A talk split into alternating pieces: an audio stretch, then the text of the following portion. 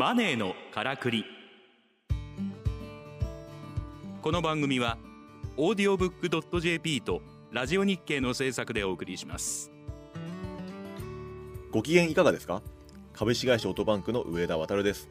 この番組は投資副業リスキリング起業などさまざまな方法で自分らしくお金に困らない生き方を実践している方々をゲストにお招きし話題のビジネスや働き方を取り上げてお金の流れ仕組みを分かりやすく解説します。本日のゲストは株式会社式学代表の安藤光大さんです。よろしくお願いします。よろしくお願いします。安藤光大さんは経営組織コンサルティングを行う株式会社式学の代表取締役社長。子育て支援サービス事業などを行う j イコムホールディングスの主要子会社の取締役営業副本部長や式学講師としての活動を経て2015年に起業。2019年には創業からわずか3年11ヶ月でマザーズ市場への上場を果たし私学を広めることで人々の持つ可能性を最大化するを起業スローガンとして4000社以上の組織改革を手掛けられています。安藤さんのご著書3部作「リーダーの仮面」「数値可能にとにかく仕組み化」はシリーズ100万部を超える大ヒットとなっています。私も実はこの3部作好きでよく読んだんですけど、はい、ありがとうございます。いや本当に面白かったです。はい、はい、はい。すごいおかげさまで売れてまして、ありがとうございます。はい。でお知らせの後本日のテーマについてお話を伺ってまいります。さて安藤さん、はい。こちらの番組はですねマネーをテーマとした番組なので式学のですね組織改革や働き方の改善でどのように企業や個人が成長していくことができるのかというですね視点でお話を伺っていきたいと思います、はいまずですねもう式学はい。ですね、この社名でもありテーマでもあり。この式学って一体何なのかということですね。改めてご説明いただけないでしょうか。まあ、式学は人間の意識構造に関するこう学問ロジックだというふうに言ってまして。意識構造。はい、じゃあ意識構造って何かっていうと人が物事を認識して行動に移るまでの間のことを意識構造というふうに、まあ、定義してます。うんうん。で要は人は物事を正しく認識することができれば正しい行動を取れるんですけど、うん。認識が誤ってしまうと行動も誤ってしまうと、うんでその認識の誤りのことを日本語で誤解とか錯覚っていうふうに言うと思うんですけど、うんはい。要は式学って何かっていうと人がどうして誤解や錯覚を起こして、うん。どうすれば誤解や錯覚を起こさないようにできるのかっていうのを体系化したのが式学。で、まあ、組織コンサルにこれをどう生かしてるのかっていうと、簡単に言うとその組織で誤解や錯覚が起きにくいうん。仕組みを組織にインストールしていくというか、うん。いうことをやってるっていう感じですね。はい。あそれだけ組織では誤解とかが起きやすい。誤解や錯覚によってこう組織のパフォーマンスが下がってるっていうことなんでしょうね。なんかどういったシチュエーションでそういったことって起きてくるんですか、まあ本当ねいろんな種類があるんですけど、まあそのまあ分かりやすいのは、うん。そのお互いの常識が違うことによって発生する誤解や錯覚で、まあ、例えば本当にもうシンプルに、うん。えー、と上司が「お前もっと積極的に営業しろよ」はい。というふうに部下に言うと。うん。で部下からすると,、えー、と例えば先月10件の提案だったところを20件に上げると、うん。これ部下からするとかなり積極的にやったとうん。いうふうに思ってるんですけど、でも上司の積極的って実は30件以上だったみたいな。まあ、この積極的っていう言葉の定義のズレが生じてしまうとかですね、はい。まあ、っていうようなことによってこうあのなんていうか衝突の原因になったりとか、部下からするとせっかくこんな頑張ってんのにっていう不信感になったりとか、うん。うんまあ、そういうことがたくさん起きてますよね。うんうんそういうの起きないような仕組みを作っていきましょうと、まあ、そういうような感じですね。そうすると具体的な例えば今の話だと、はい。その積極的な定義みたいなものを組み込むんですか？そうですね。だからその、の、まあ、上司はその部下がそういうあのと上司部下との認識がずれるような設定をしないようにしてくださいと。うん。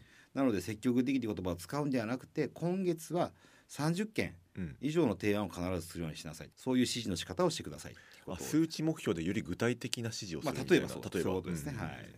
だからその組織運営に正解をもたらすというか、うんやっぱその組織運営ってどちらかっていうと、まあ、僕これ式役を始めたきっかけでもあるんですけど、組織運営ってどちらかというと国語的な文脈が強い。何かっていうとこう、あのスタッフ一人一人の感情を紐解いて、うんでその感情に合ったモチベートの仕方をして、うん。でこうやる気を引き起こすことによって組織って強くしていくと、はい。まあ、いうような僕もそういう考え方でやってましたし、まあ、そういう組織論が多いと思うんですけど、はい。まあ、式学どっちかっていうと数学と物とか物理に近くて、うん。組織運営にはこういう型があって、うん。まあこれ、まあ、この正解通りやっていくとうん。あの一人一人が集中できる環境を作ることができてそして成果につながっていくとうん。いう、だから答えがあるっていう感じですかね。なるほどですね。あの安藤さんがその刺激と出会出会われたのがその j カムホールディングスのまあ役員をされている時だったっていうことをね書いてあったんですけども、まあその出会いってのはどういったものだったんですか？まあ、厳密に言うとですね、もう辞めることが決まってたタイミングだったので、はい、あの出会ってものも本当単純にこう友人からのご紹介でうん。聞いたんですけど、はい。あのさっき言ったようなその要は国語だと思ってたものをその数学とか物理のように解説してくるんではい。でもこれで確かにいい気がすんなと結構しっくりきたというか、うんいうふうに思ったんですよね。うんうんでまああれこれすげえ簡単じゃないと思って、うん組織運営って。はい。でただ僕試したことなかったんで、はい自分自身も学んでみて、でその半年後ぐらいに個人で独立して、うんある会社の事業部見させてもらったんですよ。はい。で僕の中では結構これもうあの正解きたなと思ってたんですけど、うん試したことはなかったんで、はいまあその数式通りというかその物理式通りにはい。組織運営を一回やってみたんですね。うんそしたらやっぱ伸びたんですよう。んだからあもうこのままでいいんやと思って、っていうのがまあ出会いからもう,、うんもうこれだと思ったところまでのこう流れというか、もう運命を感じたみたいな。運命というかまあそうですね。で、で結局その世の中国語的な文脈ばっかり流行っててうん。例えばもう僕が一番違和感感じたのは今でも感じてるんですけど、その要はその従業員のモチベーションを高めましょうみたいな、モチベーションを高めたらあの会社の業績上がりますみたいなうん。こういう論調って結果的にその組織の仕組み的に言うと、うん。モチベーションを高めてもらえなきゃ頑張れないうん。社員が育って、うん。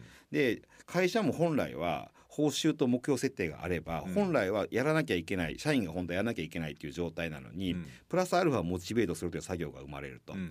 いうことでこれ仕組み上本当は全く必要のないことを、なんか流行のにやってると、うん。まあ、結構国語文脈じゃないですか、はい。モチベーションの方って。うんでそれによって無駄な作業を増やされていて、で世の中の人すごい騙されてるなと思うんって、でこれをとにかく解決したいなっていうふうに思って、うん。今あのい会社作ったっていう感じですか？そうするとそのモチベーションまあ必要ないとは多分言わないと思うんですけど、はい。要はあのモチベーションのコントロールとかはもう組織の上には無関係であるっていう。全く必要ない、モチベーシションだからその与えるものじゃなくて、うん。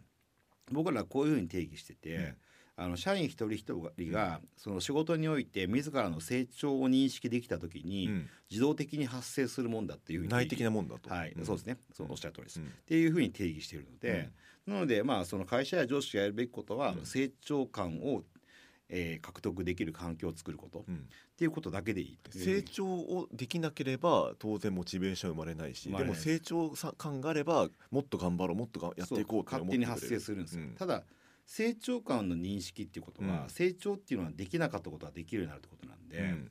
成長を認識するためにはまず一旦自分の不足に向き合わなきゃいけないんですよ。あ自分に向き合わないといけないと。自分のね不足に、不足。自分が負けてるということに、まうんうん。向き合わなきゃいけないんで、うん。成長の手前って必ず辛さが待ってるわけなんですよね。痛みを伴う成長がないと、はい。うん。なのでまあ多くの場合そういうふうに自分ができない部分があるっていうことを認識してそれを埋めて成長なんでうんうんだからそれをこう不足と向き合わせるっていうのがマネジメントのやるべきこと。うんでなんかそのやる気をモチベートしてやるっていうのはこれはもうもう誰のためにならないうん。ということをまあ発見してですね、うん。まあそれでこうあの日本全体で騙されてるなと思って、まあ、このここれを広げていこうというふうに思ったという感じです。なるほどですね、はい。あのよくあの強みを伸ばしましょう。苦手なことはあの伸ばさないみたいな話ってあるじゃないですか。それとはまた違う話なんですか、まあ、それも全くそれもとは全然違う話なんですけど、うんでも僕らはやっぱそのあの強み弱みっうんていう話をしている時うん。って、もうそもそもの考え方が違ってなんうん。か会社においてそのポジションで求められるものって決まってるんで。うんうんだからその弱みの部分がそのポジションの役割を果たすために足りないのであればうん。うん伸ばさなきゃいけないし、うんだからその別にそその弱みの部分は伸ばす必要がない部分であればあの伸ば伸ばさなくてもいいっていううん。ただそれだけの話なんで、なるほどですね、まあ、組織として必要かどうかどうか。そそれだけの話なんで、うんうんだからその強みだからどう弱みだからっていうのはそもそもない。うん。でもっと言うと弱みを克服しないと、うん。その弱みっていうのがその役割に対して足りない部分であると、はい。それを克服しないといくら強みが良くてもですね、あの例えばそうですねラグビーで言ったら あのどんだけ他のプレー優秀でも、うん。タックルができなければ、はい。そのチームとしての機能を破綻するんですそこで。だか確かにら使えないですよね、うんうんだから本当は弱みを埋めることが優先だと思いますああ、なまあぜ大前提とですね、はい組織としてはですね。それがはい。うん。それがねそもそも使えないから、はい。強みはね自分の得意なプレーなんで、はい。勝手に伸びるんですよね。なるほどですね、はい。うん。だから弱みをしっかり克服するってことが組織、うんうんうん。組織の一員としてはあの重要だと思いますね。はい。なんか最近だとあの人的資本経営っていろいろはい。と言われるじゃないですか、まあはい。そうすると人への投資っていうのをどんどんし,、しましょうと。はい。でそのことによってあの企業の成長ラインを作りましょうみたいな話だと思うんですけど、その企業の組織マネジメントっていうのを、まあ、支援していくにあたって人的資本経営っていうもの自体のあの誤った認識とかあのそういった課題とかっていうのを感じることありますか、はい、あの何点かああると思うんですけど、でまあ一番根本的なポイントで言うと、その人的しあのねこのレポートの中にもそれはその企業理念の達成っていうことと、うん。そのその社員一人一人の成長っていうのをしっかり結びつけていかないといけないと、うん。まあそういうようなことが書いてあったと思うんですけど、これも並列じゃないんですよね。並列ではない。要はその企業理念の達成のために社員がいて、うん。その企業理念の達成のための役割を果たす中であの社員は成長しなきゃいけないんですけど、うん。社員がなりたい自分と企業理念の達成っていうところのこのいいうのが並列というかこうどっちもで合わせにいきましょうっていう、そのいう考え方がそもそもそういうふうにも読み取れるんで、はい。それは非常に危険だなというか。お会社側がなりあの社員のなりたい自分に合わせる必要なんか全くないわけなんで、会社側は組織が勝利することだけに集中して、それを求めればよくて、で社員はそれを求める役割を果たせるかどうかのために成長しなきゃいけないわけなんで、なりたい自分のののために成長するっていうのはこれはもうあの枠組みから外れてる場合はこれ全くこう無意味な努力というか、あのそれはか会社のの別でやってくれって話なんで、はい。だからそそそれでもいいっていうふうに読み取れるというか、会社が人材投資してることがですね会社の成長に紐づかなくてもいいっていうふうにも読み取れるレポートになってたので、まあ、そのあたりは危険だなと思いました、うん。はい。ありがとうございます。まあ、そのあたりもぜひですね、まあ、引き続き、あの、次回以降ね、聞いていきたいんですが、次回からですね、リーダーシップ、数値化、仕組み化って3つについてですね、掘り下げていきたいと思います。安藤光大さんでした。ありがとうございました。ありがとうございました。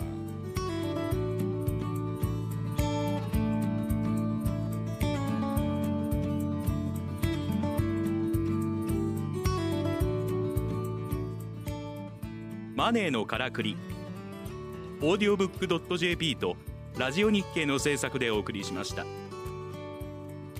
番組はポッドキャストによるアーカイブ配信を行っております。詳しくはラジオ日経のサイトをご覧ください。ラジオ日経マネーのからくりで検索するとトップに表示されます。